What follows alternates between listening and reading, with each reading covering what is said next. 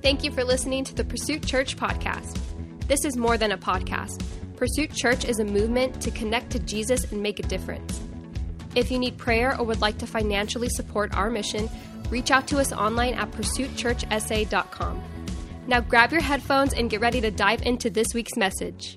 Come on, can we just thank God for filling us with his hunger?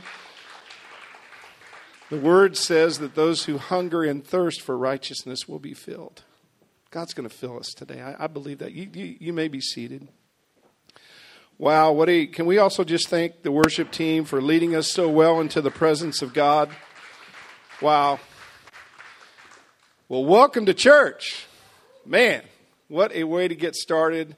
Uh, what, what a way just to be saturated in the Spirit, man. That's what we want. That's what we want. Now, before we get started, on behalf of Pastor Karen, I want to console all of our Astro fans out there. Didn't didn't quite work out this this time for us, but I guess at least we have one Texas team in the World Series, right? So come on. And now she she don't want anything to do with Dallas. Trust me, you don't want nothing to do with the Rangers, the Cowboys, everybody else. But but for the rest of us, it, it's probably okay. It's probably all right that we that we have a, another Texas team in the World Series. We'll let we'll let the Rangers have one. All right. Next year, Astros going to be back. Um, and, and I know, you know we kind of starting off talking about baseball, but come on now.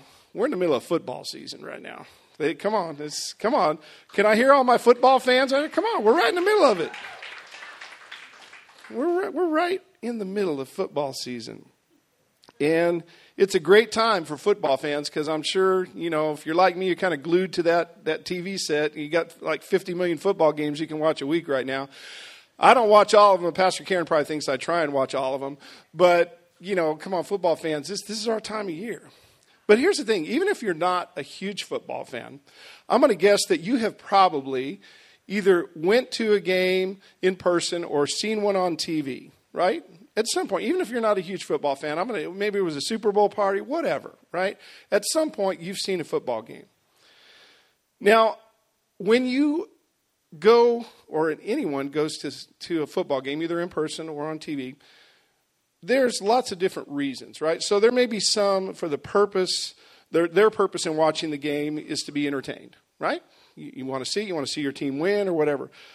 Maybe your purpose is just to show up for the food. Come on, can, can I get an amen on that? Some, some people, especially Super Bowl parties, man, it, it's all about the food and commercials. The game is whatever. Your purpose is, is to eat all the food you can, watch the cool commercials whatever. But there's a, so there's a lot of different purposes as to why we might watch a football game.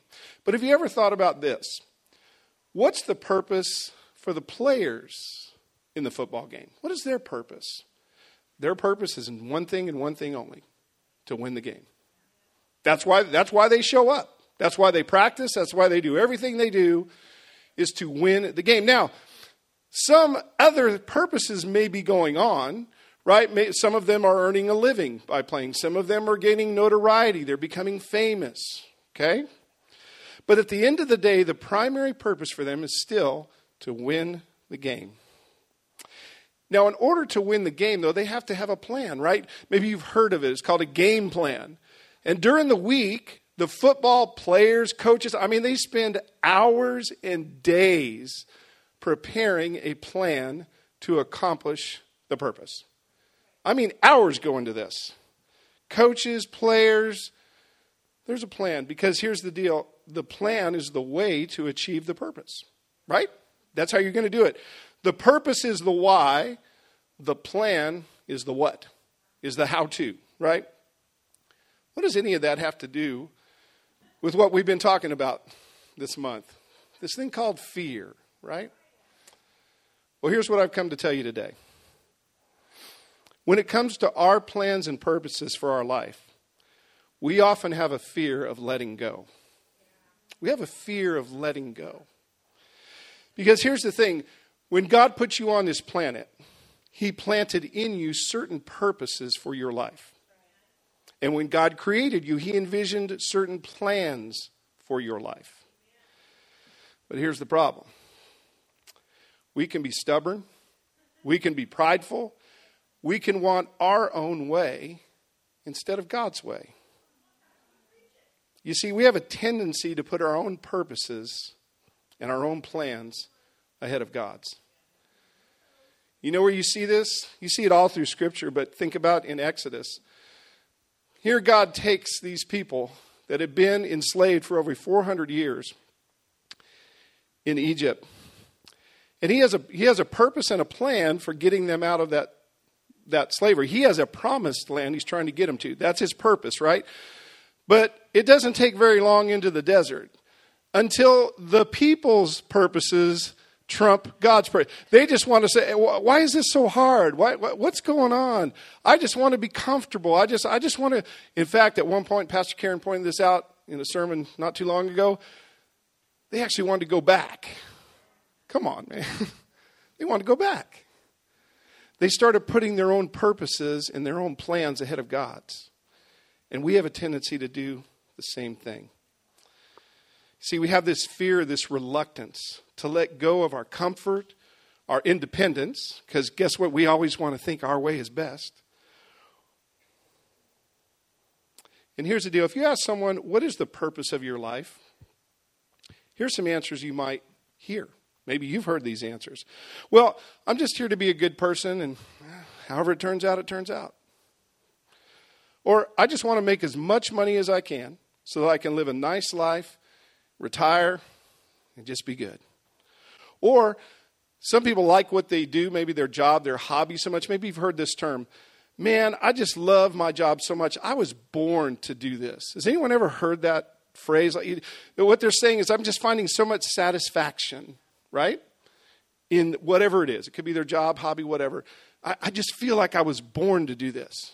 We've heard that, right? Now, is there anything wrong with wanting to, uh, to be a nice person, a good person? Is there anything wrong with wanting to make money to support yourself? Is there anything wrong with enjoying what you do for a living? Absolutely not. However, there's always a but with God, isn't there? But if these things become the focus of your life, the primary purpose of your life, you could very easily miss and get distracted from the only purposes that really matter.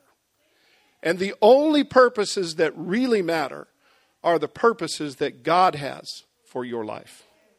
That's it. Yeah, those are the only ones that actually last. Okay? Check out what Jesus said in Mark chapter 8 verse 36. He said, What do you benefit if you gain the whole world but lose your soul?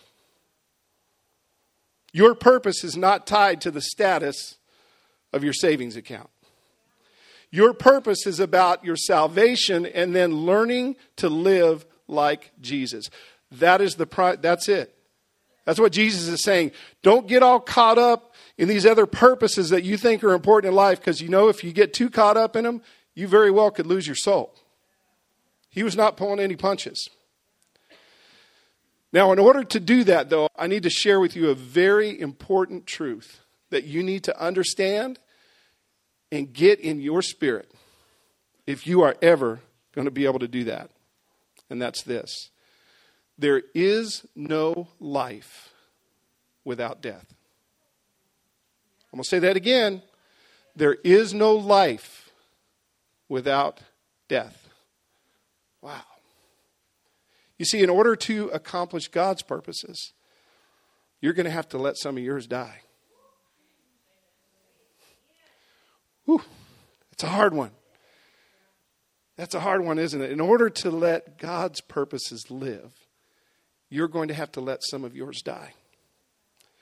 Our text today is going to be found in John chapter 12. Now, before we get to the text, I want to explain a little bit about what's going on in this chapter before the text we're going to deal with. Jesus had previously raised his friend Lazarus. Perhaps some of you are familiar with the story. If you're not, Lazarus was dead. He was a, a, a says Jesus wept when he found out that Lazarus was dead. So I want you to know how close Jesus and Lazarus were. He wept. But Jesus didn't come right away to raise him from the dead. He said, It's going to be better that I wait. And we're going to find out why it was better that he waited later. But the bottom line is, this caused a lot of commotion in the time. What it did was, before this, Jesus had been randomly teaching, doing some miracles here and there, and, and, and, people had sort of heard about him. But the story that we're seeing in John chapter 12 is Jesus, this is after he had raised Lazarus, and he is now on his way to Jerusalem. And on his way, he stops to visit Lazarus and his two sisters. And many people had actually been eyewitnesses to Jesus raising Lazarus. And when that happened, everything changed. Because now Jesus really kind of wasn't in the shadows anymore. Yeah, he'd preach some things. There was actually no, this guy just got raised from the dead in front of a bunch of people. There, there was kind of really no turning back for Jesus at that point, to be honest with you. That was really a turning point. It said, the time is drawing short, okay? In fact, Jesus, when he was visiting, was on his way to Jerusalem for the Passover. This would be the last Passover he would ever go to because just a few days after that he would be crucified on a cross. So this is toward the end, understand, this is toward the end of the life, earthly life of Jesus. Because of what he had done, he, is, he had almost kind of gotten rock star status, right? I mean, literally, that's how, that's how famous he was starting to become. And not only was he of interest to his own people, the Jewish people and some of his followers, he started now to get the attention of other people. One of the groups of people he got the attention of are some Greek folks. And this is where we pick up the text today. It's John chapter 20, I'm sorry, John chapter 12, starting in verse 20. And this is what it says. Now, among those who went up to worship at the feast were some Greeks. So these came to Philip, who was from Bethsaida in Galilee, and asked him, Sir, we wish to see Jesus. Philip went and told Andrew. Andrew and Philip went and told Jesus. And Jesus answered them, The hour has come for the Son of Man to be glorified. Truly, truly, I say to you, unless a grain of wheat falls into the earth and dies, it remains alone. But if it dies, it bears much fruit.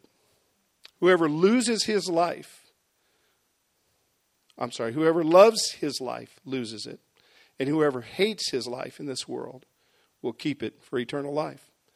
If anyone serves me, he must follow me, and where I am, there will my servant be also.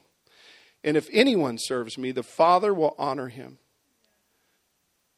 Now look at this next line. Now is my soul troubled. And what shall I say? Father, save me from this hour. But for this what? Purpose have I come. Wow, you see, Jesus had come to a pivotal moment regarding his purpose. And the scripture says it troubled him. If you're having some trouble letting go of your purposes and grabbing on to the purposes of God, you're in good company. You're in good company.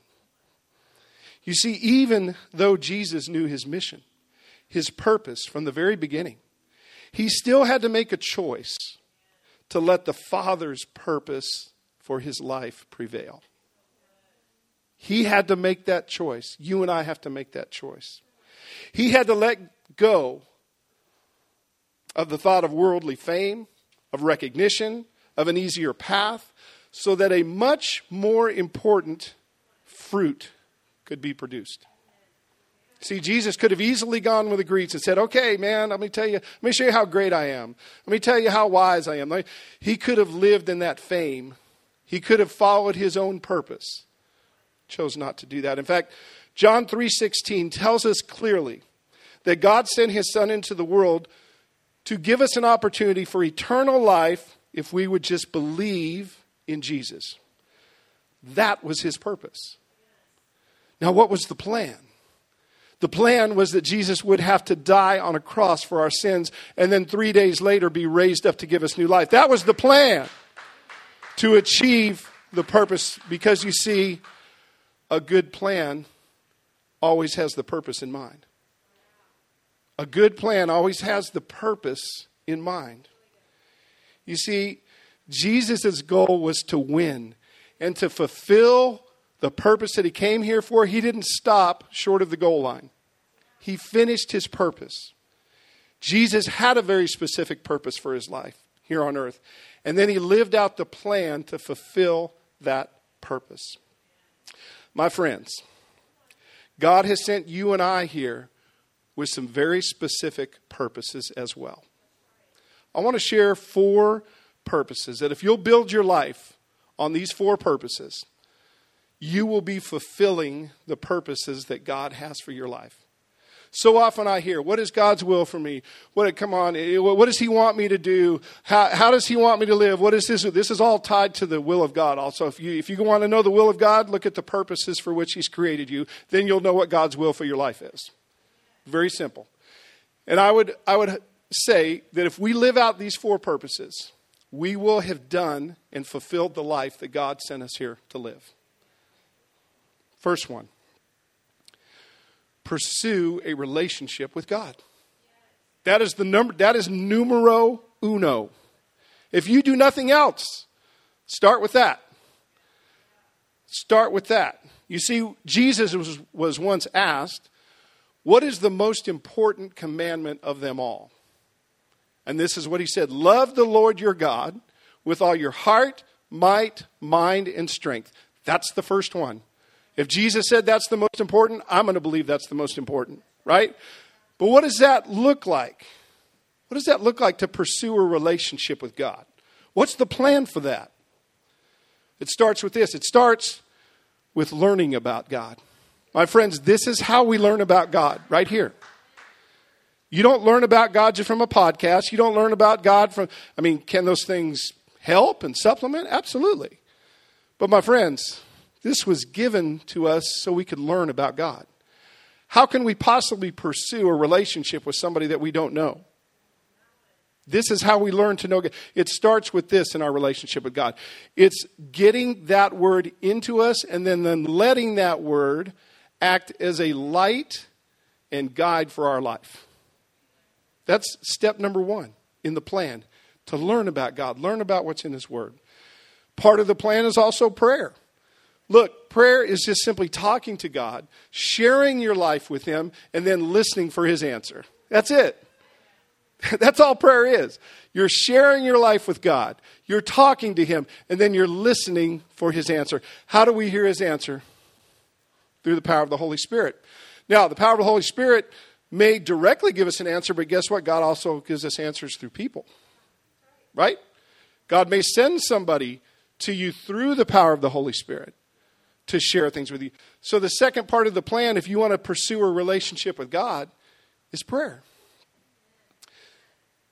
A third, and I think so important, and we, under, we need to understand what it really means, though, for it to have the full effect. And that is worship. Now, worship is a huge part of building a relationship with God. And the reason why is this you have to understand, we have to understand what is worship. Worship is simply this worship is when, is a special time when we put God in his proper place in our life. That's what worship is. It's putting God in his proper place. What's his proper place? Creator, Father, Lord, King. When we worship, that, those are the things we're saying God, I recognize you as my creator. I put you in the place as my Father. I worship you because you are Lord and King. Worship is so powerful. It's not, oh, please hear me. Worship is not just the feels. Can we get feels? Absolutely. Can you know God gave us emotions. Nothing wrong with that. But don't ever misplace what the purpose of worship is. The purpose of worship is to put God in his rightful place in your life. That's how you build a relationship with God. One of the key elements. Let's talk about the next purpose you can count on that you're here on this planet for, and that's to love people. You see, when Jesus was asked that question, what's the most important? He gave the, but then he followed up and he said, but there's another, there's one other I want to add on to that. It's the second most important because it's not first, but he said, love others as you would love yourself. In other words, what is he saying? Love people. Why did he say that? Well, it's pretty clear because God created you and I not just to have relationship with him, but to have relationship with each other. You see, he created relationships among people. Anyone who says it's just me and God on an island is not reading the Bible. I'm sorry. It's not just me and God and that's all I need. No, that's not all you need. That may be all you need for salvation. Okay, I'll, I'll, I'll give you that. Jesus is the only way, and okay, I'm, I'm but you're not going to live a fruitful life. you're not going to live a fruitful life on an island by yourself with God because He didn't design it that way. It's not what He said.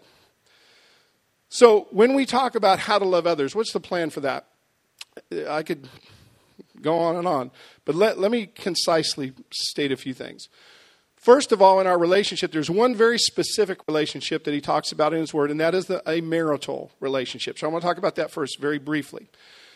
The plan or the picture of a marital relationship specifically is that the spouses are to show each other love the way that Jesus loves the church. That's the picture that's given in a marital relationship. Go look it up. It's in Ephesians. I'm going to sit here and go through it because I got other things to get to. But, but, but that's one, he doesn't talk a lot about in, in the Bible, a lot of other, but you know, there's a few proverbs and stuff about children and their parents and all. Eh, yes, they're there. But, but really, there's three main relationships that Jesus uh, and that the Bible talk about. One is that marital relationship. The second relationship is the church. In other words, amongst believers. What does that look like? Okay? And what he says there is that our love and the way we live out that in relationship is a recognition uh, within the church is a recognition that first we're all brothers and sisters in Christ. Once you accept Jesus, you're in the family. But that makes all of us family. okay? So he talks a lot about loving others in the church. How do we do that? Well, first of all, the purpose of that, the purpose of loving those in the church is to help us all become more and more like Jesus. It's called discipleship. That's the purpose of love within the church and within believers. And as we love each other, as Jesus tells us to do, we begin to unite more and more around his purposes and not just our own. You see, Jesus said the world is going to know you, that's you and me, once you're a believer. They're going to know you by the way you love each other. That's what Jesus said. So, loving others within the church is important to Jesus. However, there's always another however. Jesus didn't just say to love those in the church or love those that you agree with, though. In fact, what he said was you're actually to love everyone. What does that look like? In fact, Jesus would once say, Look, it's actually pretty easy to love people that you already agree with? He said, he, he said actually, uh, non believers do that already. Like they, you know, they kind of find people that believe like they do. Yeah, love it. I mean, they, they associate with them just fine. So that's not the trick with unbelievers. Jesus said the trick is you got to love them anyway. Now, how did Jesus love those that didn't agree with him. And believe me, there were a lot of people that did not agree with Jesus when he was here. Read the Bible. you you want to you want to know? Most of the people actually didn't agree with him, to be honest with you. Most of them didn't. Now, did Jesus go on Facebook and start making rants? Did Jesus buy ad time and say, no? No, this is what Jesus did and what you and I need to do when it comes to loving those that maybe we don't, don't agree with us. We speak the truth, but we do it in love. When the woman at the well, when Jesus encountered the woman at the well, he didn't compromise the truth. So he didn't say, "Oh, it's okay if you're just, you know, living with someone you're not married to." He didn't say that. But what he didn't do is condemn her either. Right? What he did was he invited her, "Let me show you a new way to live." Let me show you who I am. Let me show you a well that will never dry. He invited her. And you so when we come across people that we don't agree with, we love them just like Jesus did. We show them the love of Jesus, and then we invite them in and don't shut them out. That's the way we love people that we don't agree with or that don't agree with us. We show them love like Jesus did, and we invite them in and not shut them out. Now, of course, there's no guarantee when we do that that they're going to accept your message. Jesus was clear about that. He said sometimes you literally have to dust your feet off and keep on moving. That's okay because here's the thing remember this you and I are not responsible to convince anyone. That is the job of the Holy Spirit. We're, we're not here to convince anyone, we're here to share. We're here to share what Jesus has done in our life. We're here to share who he is. It ain't your job to convince them. And so you got to be okay if they're not open yet to the Holy Spirit to be convinced. We just look, we love them, we and we pray for them. We pray that someday they're going to let the Holy Spirit minister to them so that they can become part of the family. Come on. Tell you the third purpose that you're here for. I'm here for. And that is to connect to Jesus.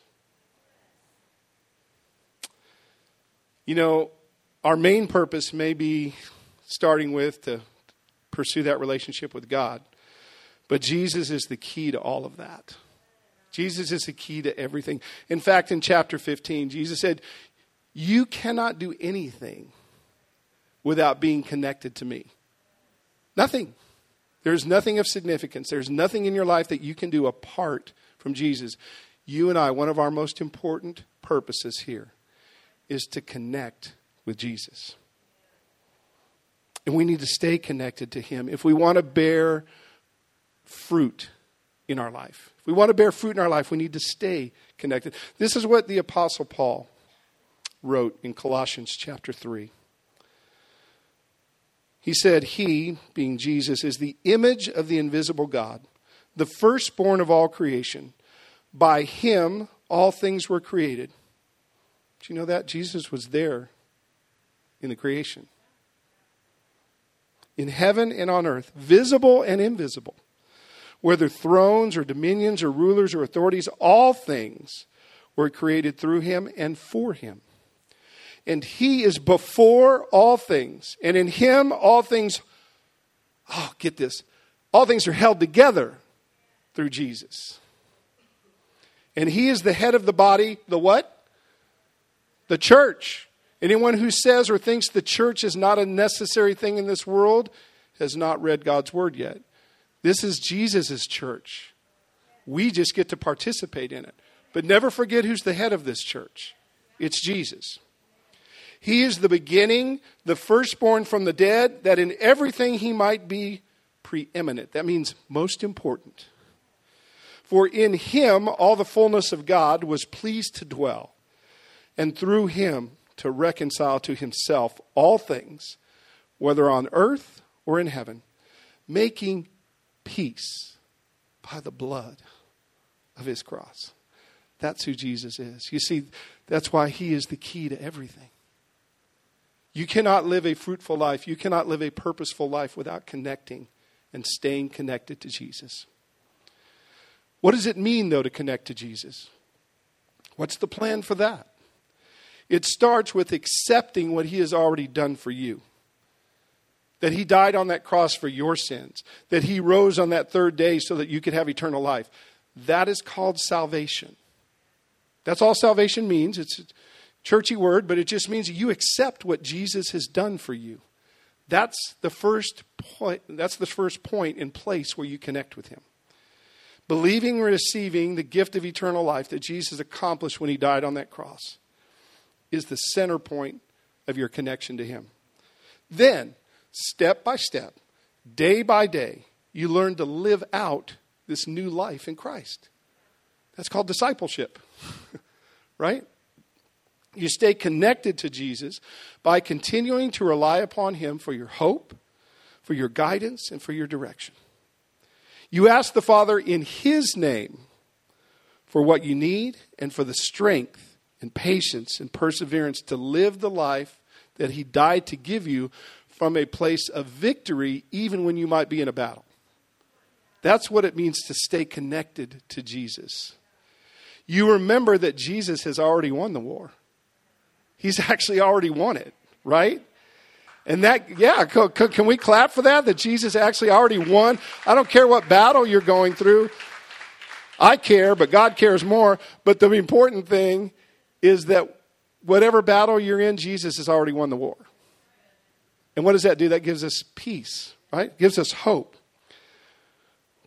I want to give you one last thing that you can guarantee is part of the purpose for your life.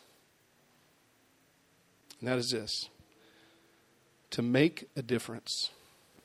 To make a difference. That is part of your purpose here on this earth. Now, let me ask you this when you hear the phrase to make a difference, what comes to your mind? Is it leaving a legacy? Is it leaving something better than you found it? Uh, maybe for you, it means that you've touched somebody's life. All of those are great. All of those are great. But I think really what scripturally it means, and, and what I want to share with you, what we're really saying is we want to live a life of significance. When we say we want to make a difference, that's really, I think, at our heart, what we're saying is we want to know that our life matters. We want to know that our life counts. We want to know that making a difference is part of the reason and purpose why we're here. Now, I'm just going to say this straight up no holds barred. The road to significance, the way to make a difference, is through serving. Flat out. That's it. Jesus said, I came to serve, not to be served. Jesus is clear over and over and over again. If you want to make a difference in this world, learn to serve. Service, my friends, is what leads to significance. And that is one of the purposes why you and I were created. You know, earlier, if you notice in that passage that we read from John 12, Jesus said, If you're going to follow me, it's going to require you serving. And when you do that, then he said, the Father is going to honor your service. You see how important service is in your purpose? That's what Jesus said. That's powerful. That is so powerful. If you want to make a difference in this life, in this world, and in God's kingdom, you can do that by living a life of service. You see, God planned for you long ago. Ephesians 2:10 tells us your purposes and plans he, he already had laid out for you before you ever got here. But you know what it doesn't say in God's word? Nowhere does it say that we make a difference by focusing on just our own needs. The Bible doesn't say anywhere that we make a difference because of how talented we are or how much money we make, or how many vacations we go on. That's not. And those are not the things that will make a difference. None of those things make a difference in the long run. You see, Jesus could have easily gone off on his own when he was approached by those Greeks. It was a pivotal moment. He could have sought an easier way, he could have sought his own purpose. But what did he choose to do instead? He chose to serve. He gave the ultimate service to you and I by dying on that cross. That's the ultimate act of service. Serve God and serve others, my friends. You know, the church is a great place to learn how to serve. It's one, it's one of the greatest purposes of the church is it provides us a place to live out this purpose. It provides us a place to live out the purpose of serving God and serving others. Right here in Pursuit Church, we have beautiful kiddos over there right now that would love some of you to go serve them, love them, be with them. We've got other opportunities. Hey, listen, let me challenge you find a place to live out that purpose in your life right here. We, you want to serve? I guarantee we got a place for you to serve. Guaranteed. Terry, over there, our connections director. Uh, putting her on the hot seat. But let me tell you what. If you ever, if you want to serve, first of all, you can fill out a connect card. Drop. There's a place on it that says "I want to serve." You could write on there where you want to serve. Drop it off to Hey, but you can, you talk to Terry. Hey, my my challenge to us, my challenge to us is this: I want to challenge everybody in this church to serve somewhere. Somewhere. Once a month, it could be at a food pantry, whatever. We have so many opportunities. But that's the most one of the most beautiful things about the church is it provides us an opportunity to live out that part of our purpose. Really, all parts, all four. But that last one is a very unique. And here's the thing: Can you make a difference by serving at the United Way? Sure, absolutely. Can, can you make a difference by going to a, a foreign country and do? Sure. But here's the thing I want you to understand those are never to be substitutes for serving in God's house. Because it's very clear in God's Word that the primary place that we are to use our gifts is within His church. Now, it doesn't say the only place, so don't mishear me. But the primary place where to use those gifts, and your gift was given to you, by the way, not for you, it was actually given to you to bless somebody else and serve somebody else. That's the reason you have gifts placed in you. Do you get some benefit from it? Gosh, I hope so.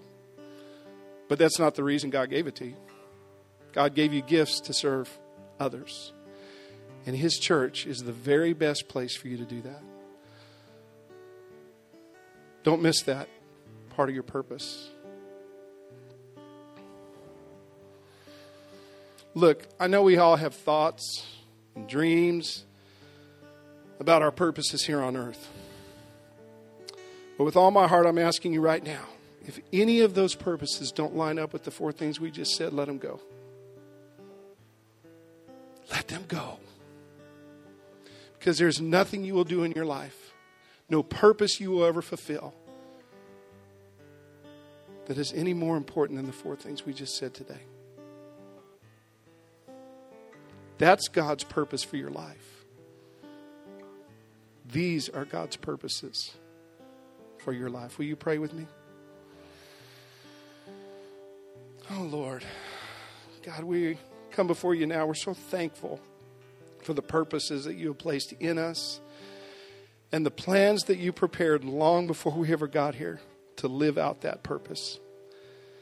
God, help us let go of any purpose that we're afraid to let go of, any purpose that seeks our way instead of yours, so that we can live in and experience your plan and your purposes for our lives. Jesus, thank you for serving us by dying on that cross to pay for our sins. Now let us serve you for all the days of our life. In the mighty name of Jesus, we pray.